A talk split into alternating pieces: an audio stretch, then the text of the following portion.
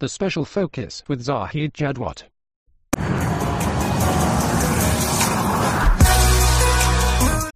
I'm gravely concerned that the DA I signed up to is no longer the DA that has emerged out of this weekend's federal council.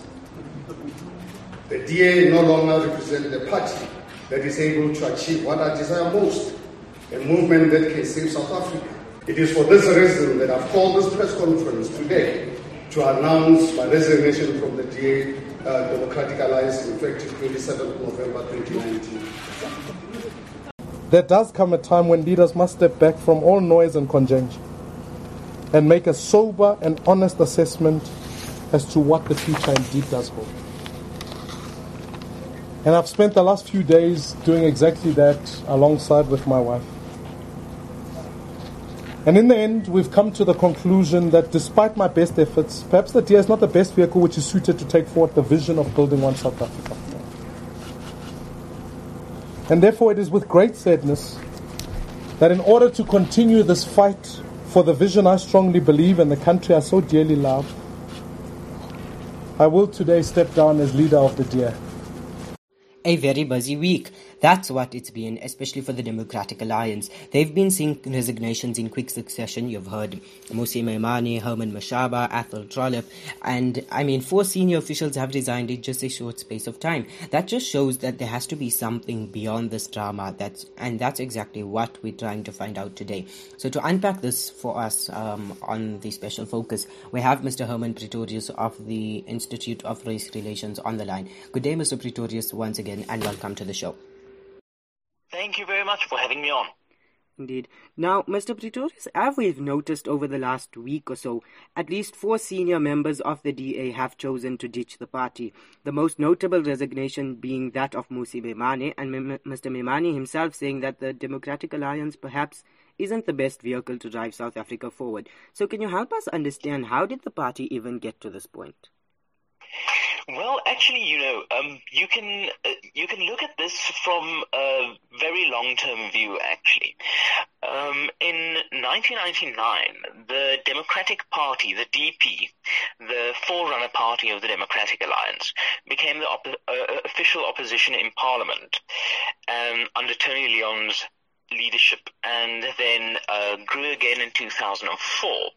And during that time, an analysis took hold that the Democratic Party, which later became the Democratic Alliance, of course, um, wouldn't be able to grow further uh, without attracting black voters, and that black voters could only be attracted by, let's uh, call it uh, a measure of identity politics, a me- measure of, of, of race based politics. So the party about 20 years ago already started thinking along what I would call dangerous lines of trying to win over black voters um, by catering to them based on their skin color and nothing else. So that's uh, one uh, way of looking at it and, and understanding that Mr. Maimane's leadership became a project to attract black voters.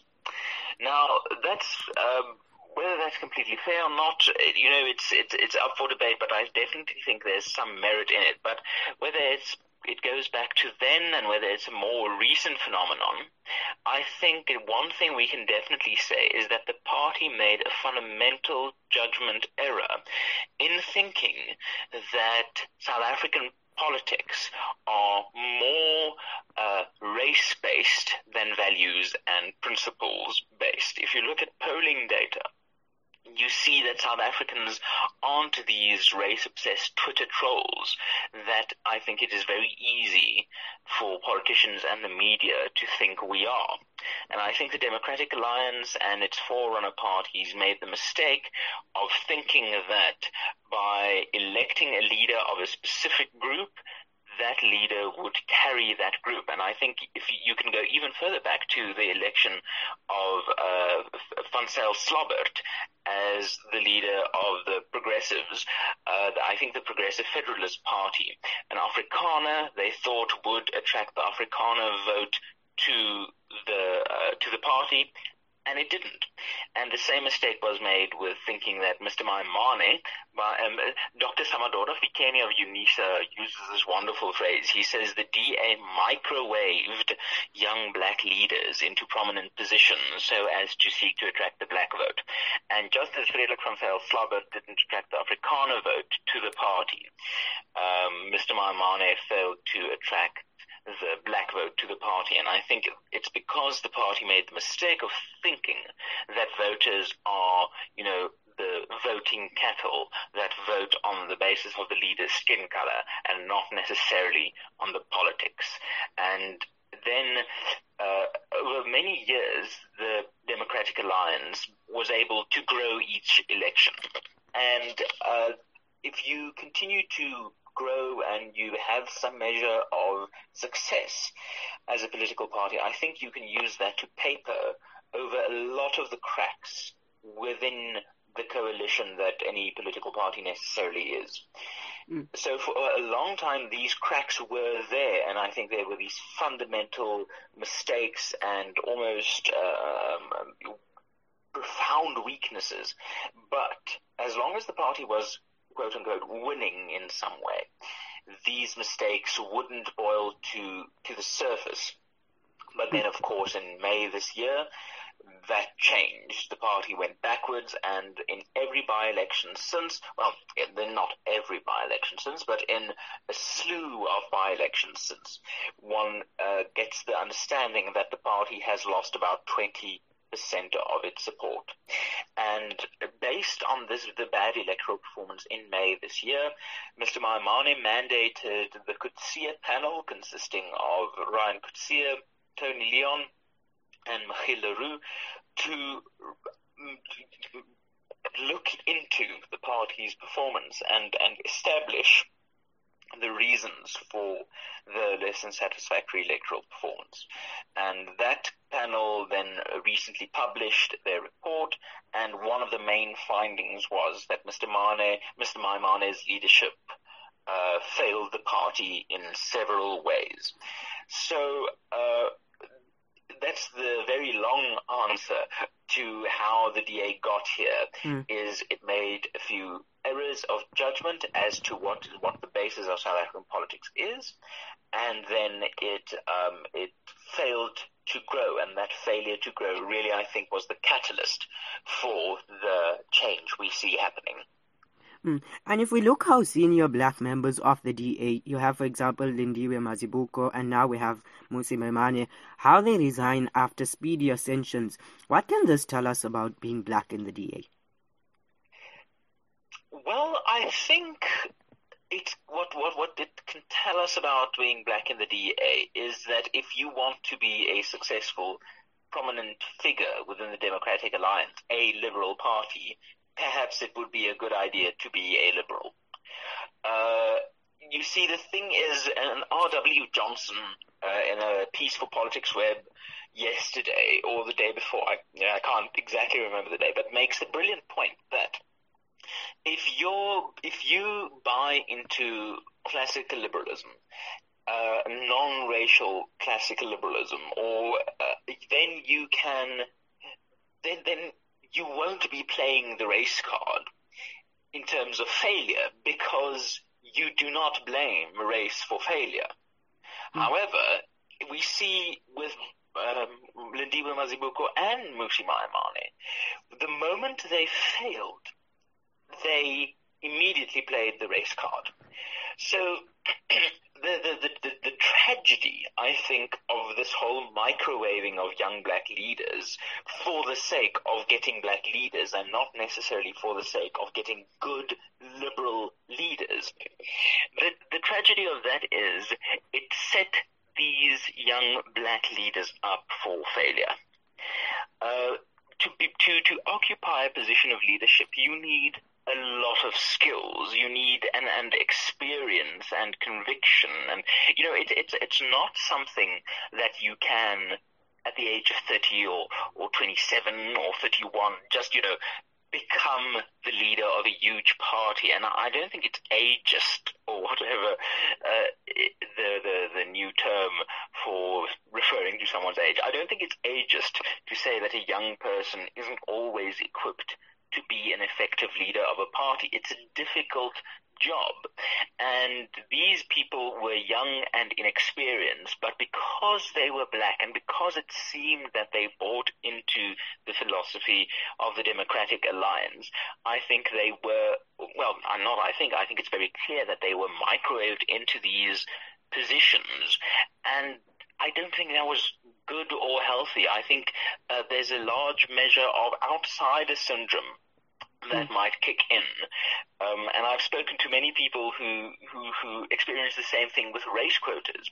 If you occupy a position based on the color of your skin and not on the merit of your capacity, then it's very easy to feel insecure in that position and not to be able to exert the authority of that position or that should go part and parcel with that position. So these young black leaders really had the odds stacked against them in a very, very cruel way. Hmm. And I think it, what, what it tells you about being black in the DA is it tells you that your skin color in the DA shouldn't matter. But up until now, and hopefully that changes, but up until now, the DA has made the fundamental error of playing race politics rather than principle values based politics. And just quickly getting back to the, reg- the resignations that took place this week. Um, what impact have the resignations, or what impact could they have on the party in the future? Well, I think in in in a in a in moments of crisis, uh, there's really uh, an opportunity for change and for positive change. So it could be, like many in the media are saying, the complete unraveling of the party, but I don't believe that to be the case. I think um, this could genuinely be the moment of change, the moment of truth, the moment the Democratic Alliance goes away from being quote unquote ANC light and back to being what an opposition party should be. A party that opposes the fundamental governing philosophy of the government. Mm. So, is there sort of a minute possibility of Helen Zille being back at the top position for a full term once the scramble settles? And how does it serve the DA to have Helen back in the top spot, especially given that the troubles being based ostensibly mostly on racial conflict? You know, I think there's absolutely zero chance of of Helen uh, again be, becoming leader in any official uh, capacity. She is, I think, de facto in the in, in uh, um, at the head of the party currently, uh, and I think that's just a, a, a happenstance of hierarchy.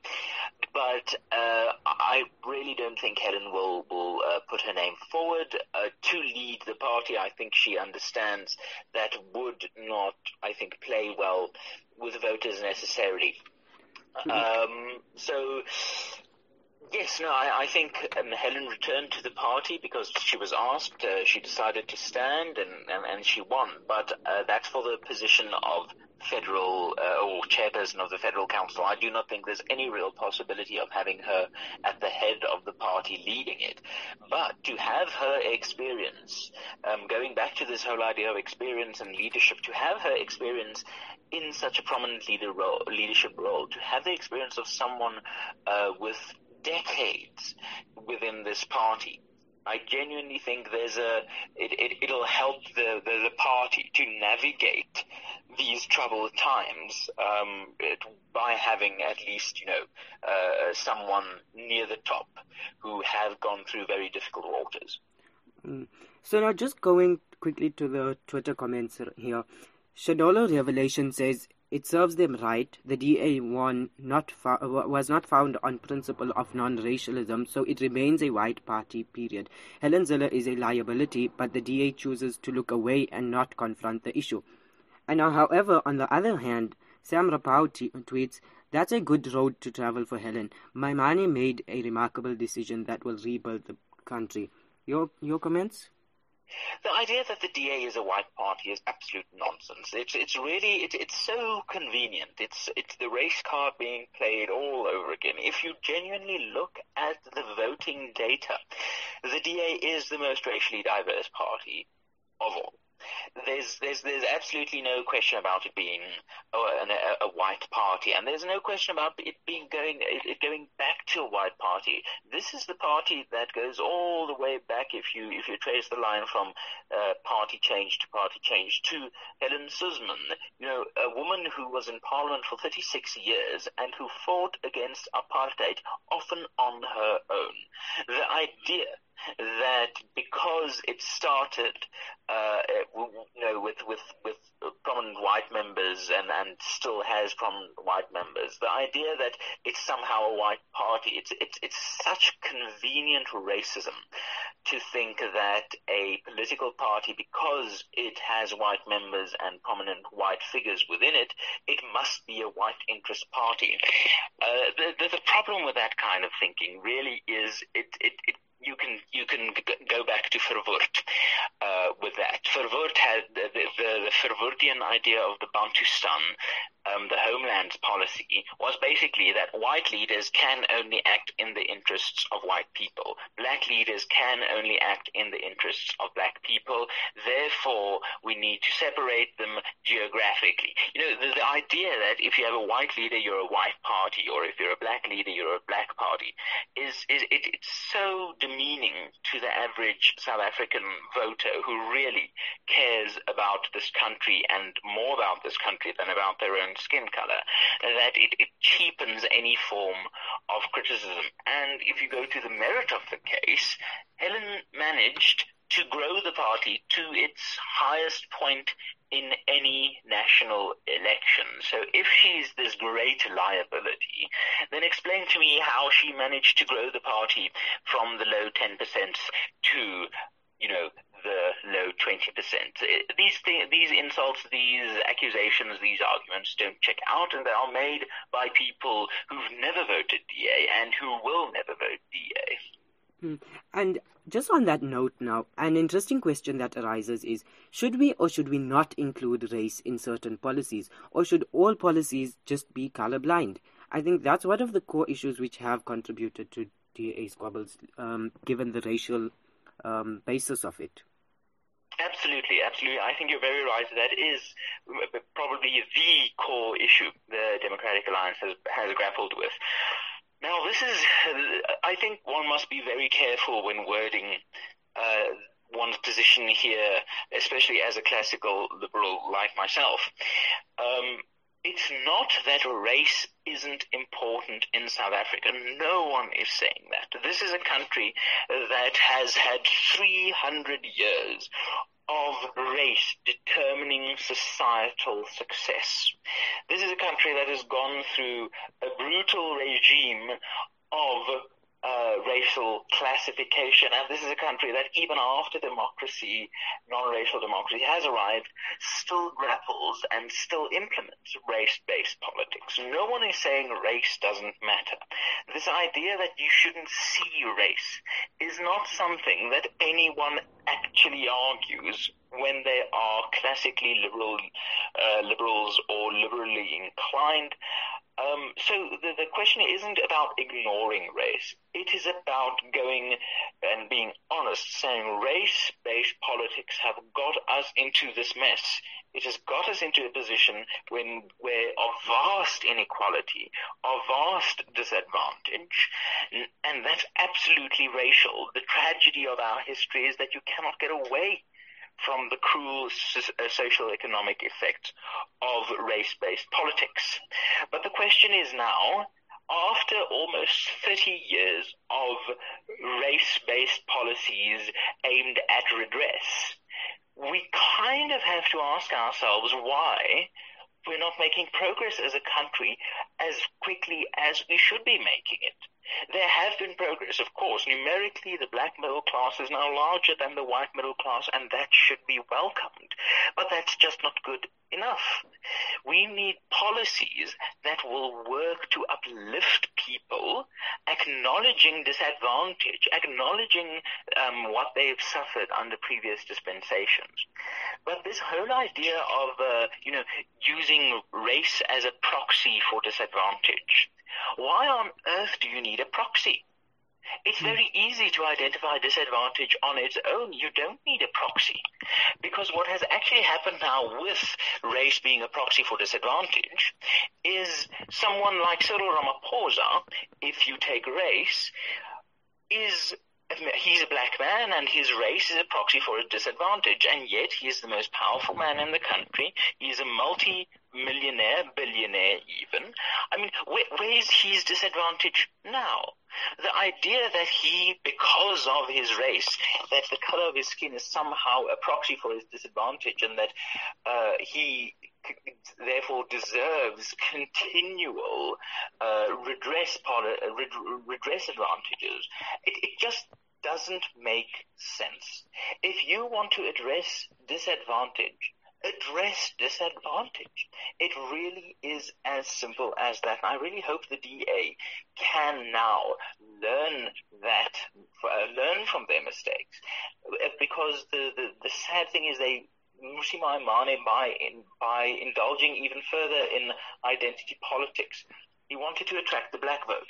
Now, this, in, in 2014, under Helen Zille's leadership, the DA received 3.8% of the black vote. Under Mmusi Maimane's leadership in 2019, they received 4% of the black vote. So the growth of the black vote for the Democratic Alliance wasn't substantial. South Africans aren't racist. South Africans are common sense people who want policies that work. Mm. Now, earlier this month, of course, you wrote an um, you wrote quite a controversial article suggesting that Maimane step down and make way for Alan Winde to take over. Now, this obviously ruffled feathers, and so do you take any credit for Maimane's resignation? No, no, no, no, no, not at all. Um, I, I, I wish I could. It would look very nice on a CV, but uh, I, I, genuinely think that these are these the, the events of, and and my role in the events of the past few weeks have been uh, you know very serendipitous in terms of delivering quote unquote results. Mm. now, given all of this drama unfolding in the Democratic Alliance, who could be the kingmakers of this drama? Who benefits? Who benefits? Well, it depends on what happens next. Um, a lot of people can benefit. The party can benefit if they make the correct choices in terms of regaining um, electoral credibility. The country can benefit by, for, for the first time in about 20 years, having a political party actually, or an official opposition, actually opposing not just the, you know, the, the, the details of policy, but the fundamental philosophy of government. Um, the voters can benefit by having a new party or a reinvigorated party based on non-racial pluralism, free markets, freedom uh, uh, to vote for. However, if the party makes the wrong decisions going forward, if it doesn't learn from its mistakes, then it could be the ANC that benefits. It could be the EFF that benefits. It could be the Freedom Front Plus that benefits, um, electorally at least, by people writing off the DA as a party of such intense schizophrenia that it is impossible to vote for. So at this point, it's very, very, very difficult to say. But if the next few months deliver uh, I think, an, an, ideologically resuscitated, liberal, non-racial, pro-market party, then uh, it can it can benefit the country at large. If not, it will be politically beneficial to the political opponents of the Democratic Alliance. Mm. And of course, in the midst of this DA crisis, so to say, there have been reports that your organization, the IR, IRR, may have interfered in the DA's affairs and people posi- positioning you as kingmakers of the DA crisis. What is your response to these claims? Um, let me take those two claims, the interference one and the kingmakers one. The interference one we welcome. Uh, we've been interfering in the affairs of political parties, of governments, of business, of, uh, we've been interfering for 90 years now, and we interfere because we serve the interests of the South African people through the expansion of classical liberalism. That is what think tanks do. They seek to interfere. Think tanks aren't apathetic philosophers sitting stoically on the sidelines analyzing the rise or fall of their country. No, think tanks are ideologically driven interferers busybodies that will not settle for anything other than their recipe for an improved nation. So interference, yes, we absolutely seek to interfere. And if people in the DA complain about our interference, then I have to ask why they didn't complain, why, why, why they don't complain when we interfere in the ANC to let go of idiotic policies like the NHI or prescribed assets or expropriation without compensation. We interfere. That's the nature of what we do and we interfere proudly. It is because of our interference 10 years, in 10 years ago that the Mbeki government did not pursue expropriation without compensation. It is because of our interference that expropriation without compensation did not become a reality in 2017 and 2018. It is because of our interference that more than 50,000 people have signed up against the NHI and submitted submissions to the Minister of Health to oppose the NHI. We interfere and we interfere proudly. That is what we do and that is what we will continue to do. And if that makes, uh, if that makes the lives of few politicians uncomfortable, I'm afraid they're going to have to live with that uncomfortability. Something, something, something heat, something, something, something kitchen. But on the kingmaker situation, um, I ha- I'll unfortunately have to deny that.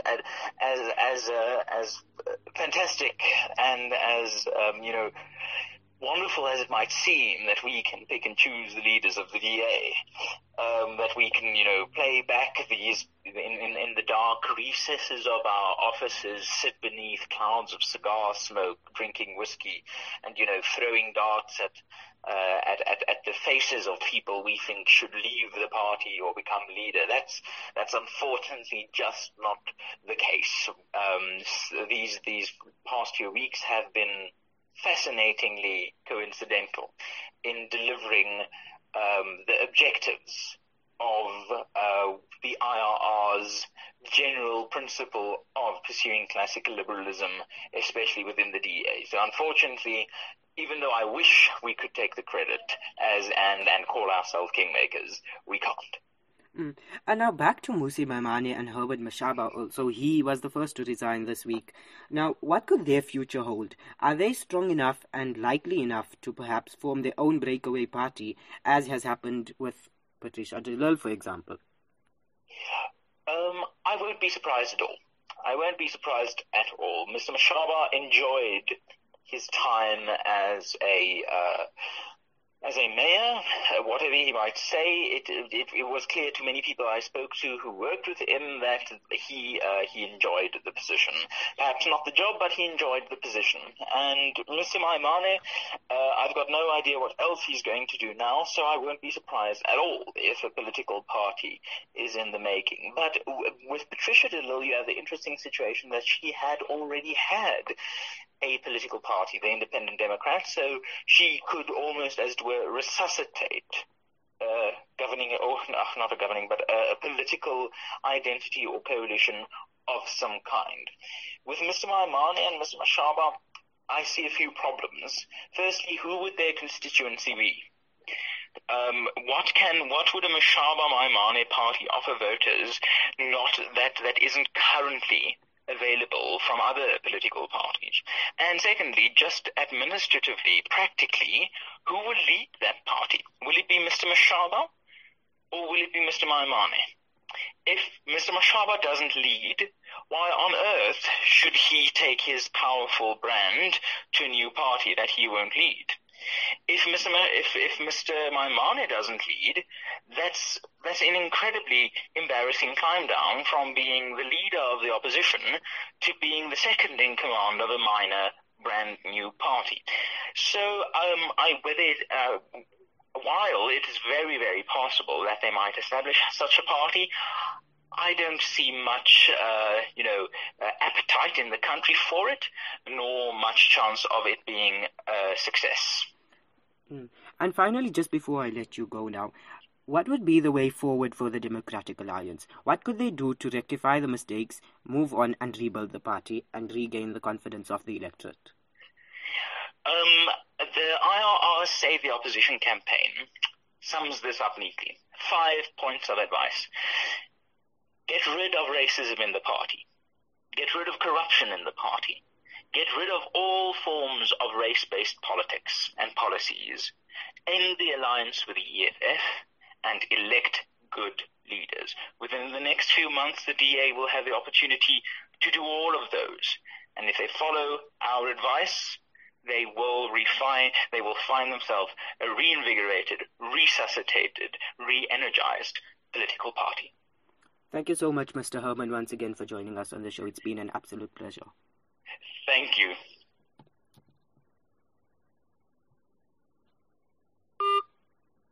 And unfortunately, that's where we're going to have to leave it for today. That was Mr. Hermann Pretorius of the Institute for Race Relations speaking to us about the crisis or so called crisis in the Democratic Alliance. Thank you so much for listening. Remember that you can send your uh, comments and feedback to, on WhatsApp to 078 And you can find me on Twitter at Zahid Jadwat, Z A H I D J A D W A T. I can't wait to connect with you. Goodbye.